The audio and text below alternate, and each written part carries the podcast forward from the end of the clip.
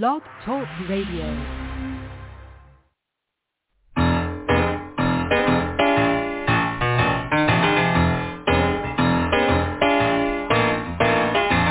You're listening to The Catch with John Fisher on Blog Talk Radio, connecting life to faith. World is trying to get it together, trying to help their fellow man,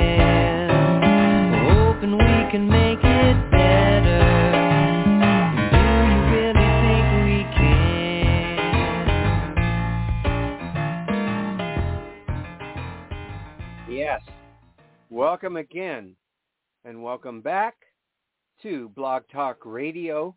I'm John Fisher and this is The Catch. And we, on Tuesdays, we like to have a special guest that we can talk to and question about all sorts of things about life in general. And uh, uh, putting putting faith and life together is what this show is all about. And tonight um, we have not going to be new to most of you because he's a he's a major part of our ongoing catch community. But uh, we want to talk about one particular subject to, uh, tonight that we haven't really we haven't delved into that much, to tell you the truth. And it's a subject in which our guest is very much involved with, and uh, uh, a very important part of our community and very important part of the arts, and um, and that is the whole idea of poetry. Um, and our, our guest if uh, 20 years ago, uh, John, if I had told you you would be uh, uh, involved in poetry slams in a bar in Chicago, that this would be a big deal in your life, uh, uh, I don't know. I, I, I doubt you would have believed it. And uh, so let's start right there with our guest, John Shirk. Um, let's just talk this whole idea of poetry slam and and, and how you got going with this. Um, and then I want to really delve into the whole idea of what what poetry is. We have a second guest with us today, by the way, as uh, Annie right here, who uh, she likes to be with me in my office, and we we call it uh, you know, doggy daycare is what we call it. And uh, but I didn't expect her to be taking part, um, but apparently she's going to take part. So, um, John, tell us, tell us about, tell us a little bit about poetry slams because I, uh, honestly, I never even heard about it until I heard about you. Thanks for having me, John. Um, Poetry Yeah. Slam, you're right. Uh, about 20, a little over 20 years ago, if you'd have said, John, you're going to be doing poetry, you're going to be writing poetry, you're going to be going to poetry slams and open mics, it's going to be a big part about what you do, I'd have just laughed in your face because I thought poetry was, you know, the stuff they make you read in high school and literature classes and stuff for blue-haired ladies is like. Um, but I got to Chicago and I was looking for communities I could be involved in and places I could connect with people. And I got pulled into an open mic and a poetry slam. And just to give the listeners an idea about what a, what a poetry slam is, poetry slam was invented back in the 80s here in Chicago by a guy named Marc Smith, who wanted to get his he was a construction worker and he wanted to get his construction worker buddies to listen to poetry. And his construction worker buddies felt about poetry kind of the way I used to, that this just wasn't anything for guys. This is, you know, this isn't a man's thing. This is a, this is an old-fashioned whatever. So they weren't really interested. And Marc decided that two things that men like, competitive sports and drinking. and he decided that if he made poetry into a competitive sport in a bar, maybe he could get just the common man to be interested. And he was absolutely correct. Um, Poetry Slam's been wildly successful. There's poetry slams all over the world now, and it's become kind of the grassroots. You know, there's there's poetry that's in journals and it's academic and you know for the university crowd, which is kind of what everybody thought poetry was. But poetry slams is really just a common man using poetry to express what they think, what they believe, and uh, and Hmm. communicate um, in a, in a more powerful way than just to talk. So if I invited you to a poetry slam, you'd you'd come in and they might ask you to judge because they like getting judges that don't know anything about poetry or poetry slams.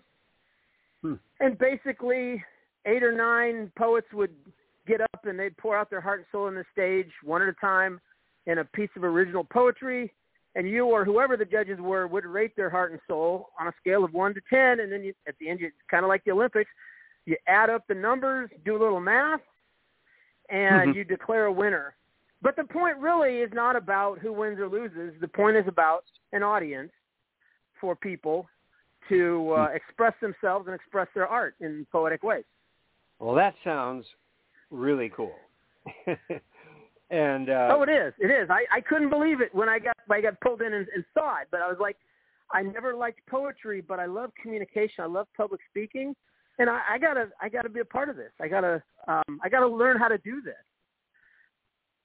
Well, okay, let's let's talk then a little bit about poetry because it's such a misunderstood thing, you know. Uh, I think, and people have all sorts of esoteric ideas about what poetry is, and and it's also, you know, most people think that really good poetry no one's going to understand except just a few people who get the hidden meaning.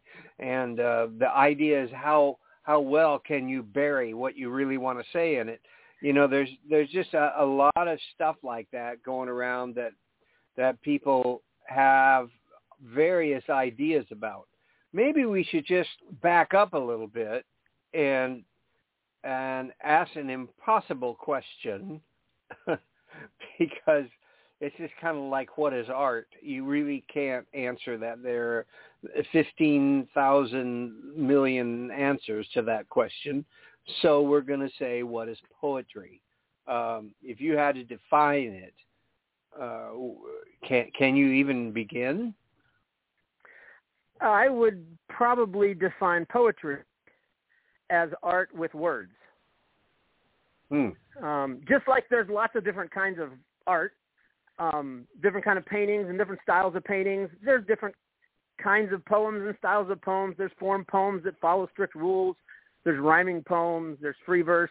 There's all kinds of different styles, but basically it's just art with words. Um, I like to think of it as communicating, use, but but also communicating using more than words. It's not just the words; it's the sound of the words and Mm. it's metaphor and literary devices, simile and symbolism and all of these things so that it's not just a matter of the dictionary definition of the word. It's it's all of the meaning you can load into a piece of writing. Um, Wow. And you're and you're right. Sometimes it's really difficult to understand. Sometimes it takes a lot. Like there's poems where I got to read them several times to try to begin to figure out what they mean sometimes probably I'll never know what the poet was fully meaning when he was writing, and that's okay. Um, just like when you Mhm. see a piece of art, you probably don't know everything that went into why they chose the colors and why they painted that particular scene. Um, but it's just it's I, yeah, art with words, I guess, is what I would say. So yeah, if art's hard to define, well, art with words would also be hard to define. so it's a little more uh you know uh like prose is is actual literal writing out thoughts. And uh but a poetry in comparison would be more expressive. Maybe I, i'm thinking of uh if you're going to think about art maybe uh, maybe prose would be like a, a realistic painting, and poetry might be like an impressionistic painting that doesn't you know, you don't even know what exactly you're looking at, but you're getting an impression of something from what you're looking at. Is that possible? Um, well, I I don't know a lot about art, uh, Okay. visual art, so that's difficult for me to answer. But but with with poetry, the difference between poetry and prose, prose is just you don't. It's just the meaning is just there. The, Okay. the car was red. Um, hmm poetry poetry uses more than just the meaning of the words. It uses word pictures. It uses all kinds of tools. And yeah, sometimes it's it's more emotion, more feeling, more like um Hmm. yeah, you're right. We're we're having trouble defining it because it's hard to define. Um, but but to give you a to give you a quick definition, I asked when I got started learning to do spoken word poetry. I asked somebody once. I said, you know, I want to learn how to do this. I want to write poetry, but I'm having trouble because like there's not a bunch of rules where you just know that if you have this kind of meter and this kind of rhyme, it, you know, it, it's not like the, what I always thought poetry was, which had strict. It's really impressive the way you guys wrote, but how do you know? Like, what makes it a poem? How do you know it's a poem? And the answer I got surprised me a little bit. The guy says, "Well, it's a poem when you call it a poem." said I got one that's a letter to the, the host of the open mic there, and it's basically a letter like anybody would write, but I broke it into lines and I call it a poem, and that makes it a poem. Now I'll, I will add to that. Oh. You can call anything a poem. That doesn't make it a good poem. Um. So the the definition of poetry, like everybody's kind of got their own definition, but for me, good poetry packs a lot of meaning in a small space and uses a lot of creative literary devices and a lot of um, a, a lot of artistic use of words in order to do it. That's, yeah. that's kind of Yeah. how I would I Okay. would say it. Um, I think most people would agree there's a certain amount of mystery around poetry. Um, Yes. why why is that? Do you think why why is po- poetry so myster- has it become so mysterious? Well, I, I think part of it is because of uh, poetic license. So sometimes I'll hear a poem, and it sounds like somebody is talking about something that was really difficult that happened in their life, maybe uh, you know some trauma from growing up or whatever. And if if they just wrote prose about it, it would be really obvious. I'm talking about the fact that my dad beat me every evening when I was a kid. Hmm. But in a poem, because you're using literary devices and metaphors and symbolism and all these other things, there's kind of a veil where you're not really sure is this like I, I, think I know what there means and it's it's giving me this feeling that but don't um but but the it, it's again it's kind of hidden a little bit Mhm. and and sometimes and sometimes poets use poetic license to just change details and change things so that also makes it like you don't know is this person writing about a particular event or are they just writing fiction um and so Hmm. for me that's that's part of the part of the challenge is you hear stuff and it sounds like somebody's saying something but until you engage the person and talk sometimes um you're not really sure whether this is just creative writing or um and I, and I would also add that anytime you use metaphor and symbolism and allegory and those kind of literary tools, the Yeah. question always arises like what does a metaphor stand for? And people can come to all kinds of crazy interpretations about what the sun in this poem represents, you know, what the what the storm represents, you know, is this is this a, a political statement? Is this talking about a particular issue? You know, literary devices just have a way of doing that. They they put the truth out there in a way where you're not always sure what they're what they mean. Ah. Could we say that uh, you know that illustration you just brought about uh, somebody uh, maybe maybe somebody was was beaten uh, by a parent when they were a child, and they could write out write that out exactly what happened, and and maybe even write what it felt like but I have a feeling if they wrote a poem about that, it would almost feel like it was happening right then to you. Is that is that possible?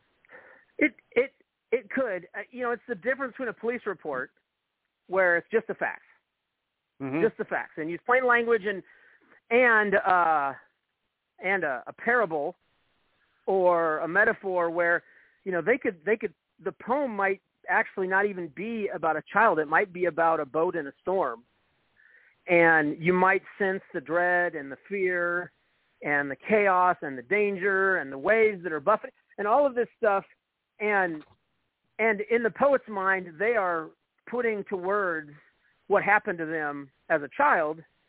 But to the reader you know you, you don't have all the facts. You just have this kind of picture of this dreadful storm where the waves are rocking the boat and the water's coming in and I don't know if I'm going to make it and all this kind of stuff.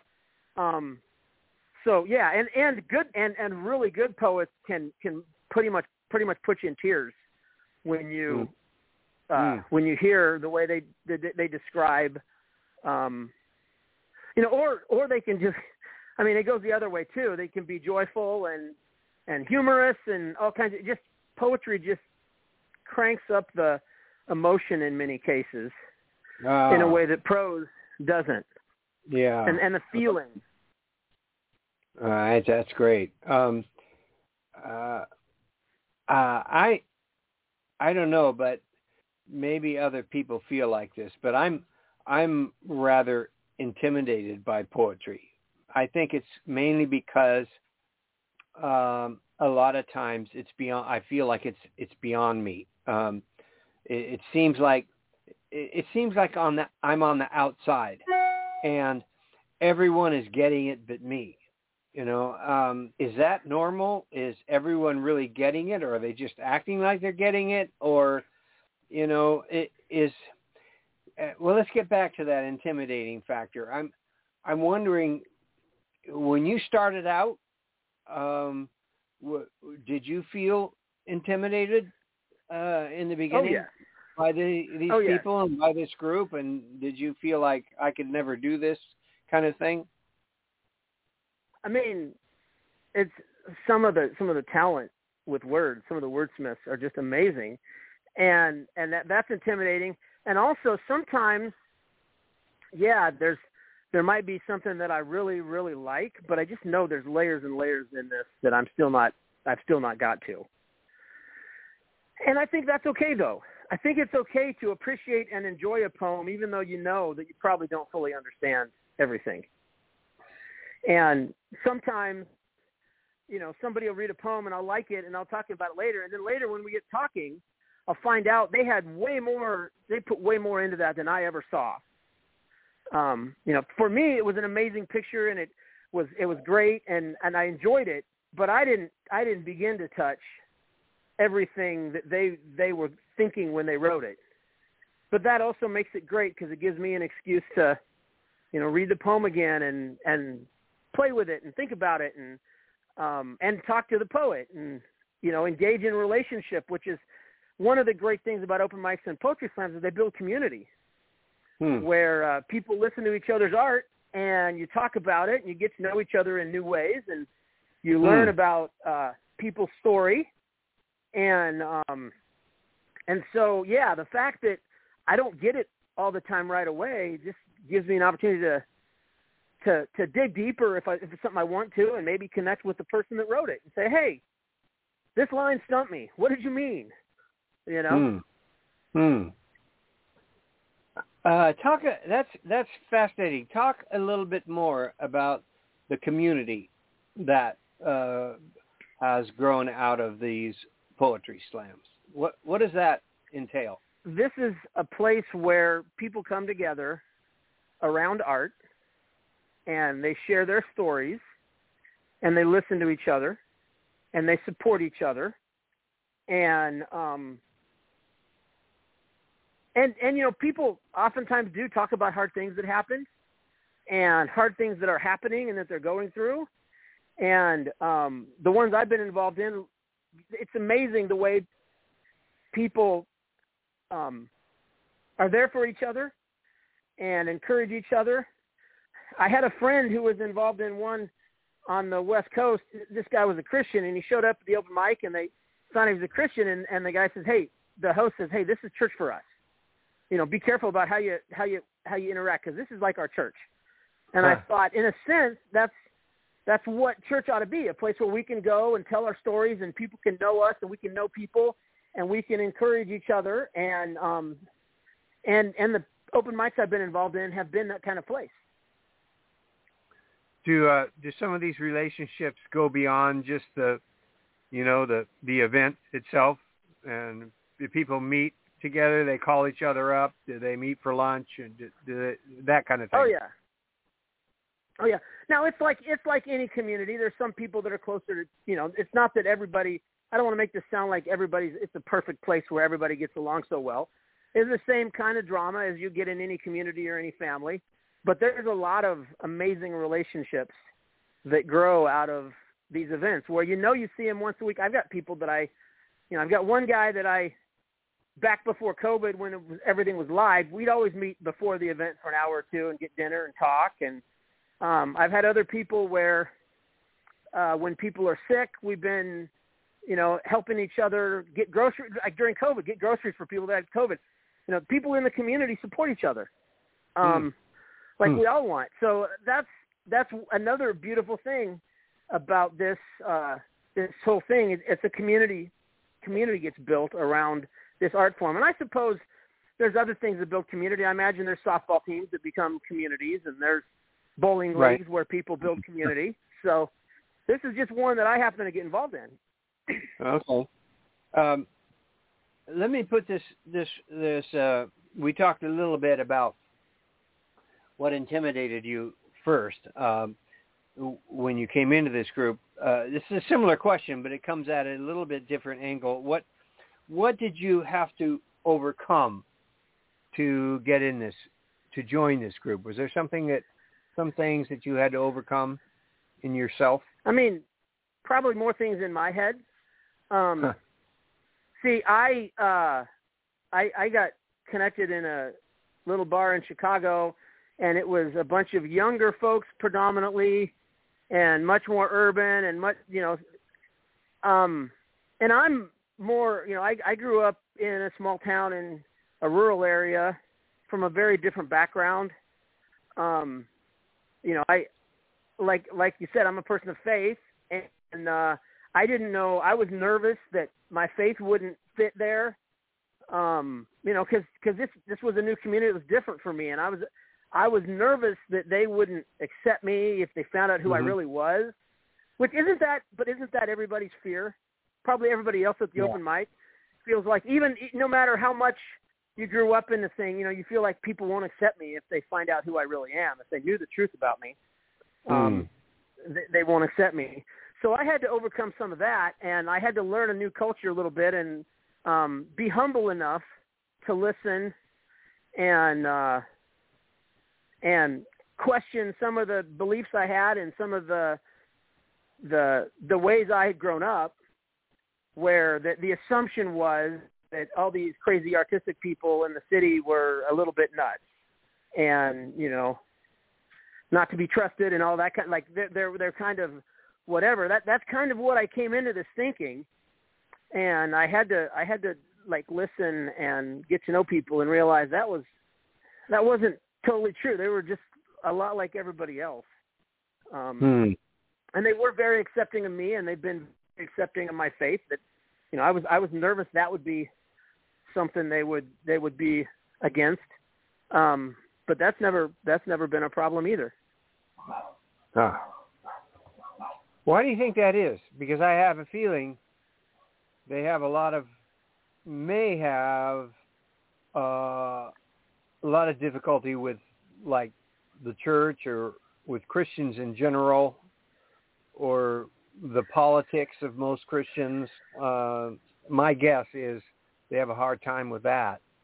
Uh, well yeah they- the, how does how does the that work? pretty How do they polarized right accept you? now and Yeah. the the country is polarized right now and my wonderful artistic friends in Chicago are on kind of the other side of that polarization from a lot of my Christian friends in smaller towns and rural areas. That's for sure. Mhm. Um, I think the reason though that it worked because there was an actual relationship involved. I Hmm. think most of the polarization comes from hearing about people far away that I don't understand, that I disagree with, and you know, it's easy to assume the worst about such people. And sometimes what we hear in the media about from either side, whether you're uh, Mhm. you know, a Christian conservative or a liberal artist, sometimes what we hear isn't fair to the other side. Um, and when I Right. entered this community, humble enough to say, I want to listen and I want to learn about these folks before I make these judgments, and I want to I want to put aside the kind of pre pre-existing judgments that maybe I'd had, and to get to know these people. Um, and they did the same with me. Um, we found that yeah, there was a lot we had in common, and um, and uh, you know, a relationship can you know, love covers a multitude of sins, says the good book. And I think uh, love is all about relationship, and in a relationship, we're able to develop love that can overlook some of the disagreements and some of the um, some of the culture clashes that that uh, maybe make us uncomfortable. Wow. Wow.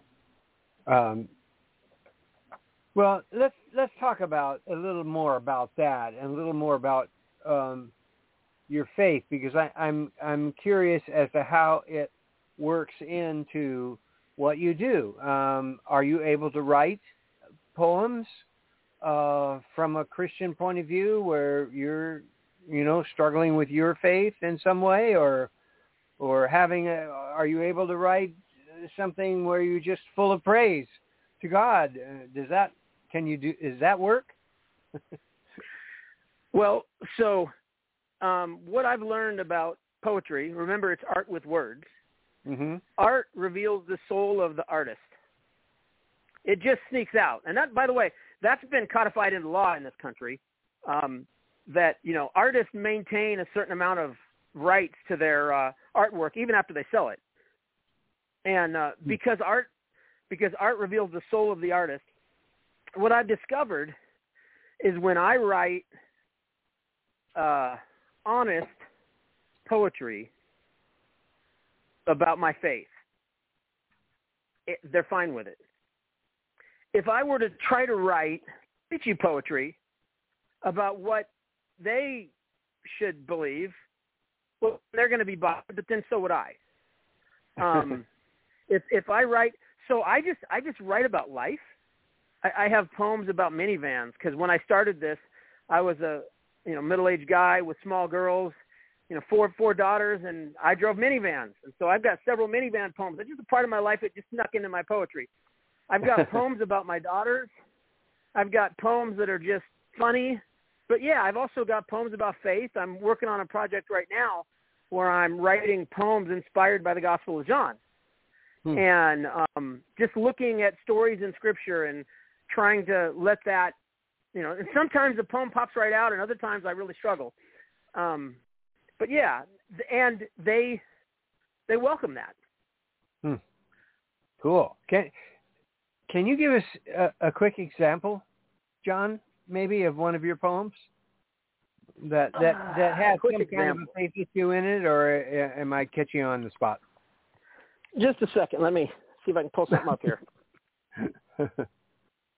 yeah, that's Okay. Um, well, here's one. Here's one from uh, my series on the the Gospel of John. okay. It's called the lost the lost. It's from John eight, the lost words of the sacrificial poet.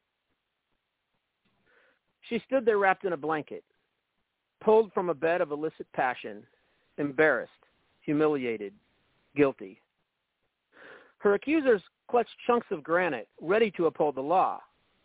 Young children were sent away. They mustn't see what would take place. Older ones were forced to watch. Let this be an example, a warning. They presented her to the sacrificial poet to pronounce judgment. But he just went down, put his finger to the sand and began to write. They became impatient. They badgered him with questions. You know the law. She must die. He interrupted his inscription. Let the one without sin throw the first stone. They looked at each other. He agrees she should be stoned, but who goes first? No one dared presume perfection. But they had heard rumors about this poet, that he had no sin. Maybe he wanted the honor for himself. Tried to hand him a rock. He just kept writing. One by one, stones dropped. The mob grew still. One by one, accusers left, until the cowering woman looked up and saw only one man, the only one qualified to judge, the only one qualified to condemn, the only one who could throw the first stone. Where are they? Has no one condemned you? He spoke softly. No, sir, she quivered. Then neither will I. Go and sin no more. Two thousand years later, men wonder, what did he write? For the sacrificial poet spoke often, but wrote only once. But the one time he wrote, he wrote powerful words, dispersing a mob, dispensing mercy. What were those words? No one knows. For when he finished writing, there was no one left to read them, except a teary-eyed woman who told no one the words of the poet who gave her a second chance.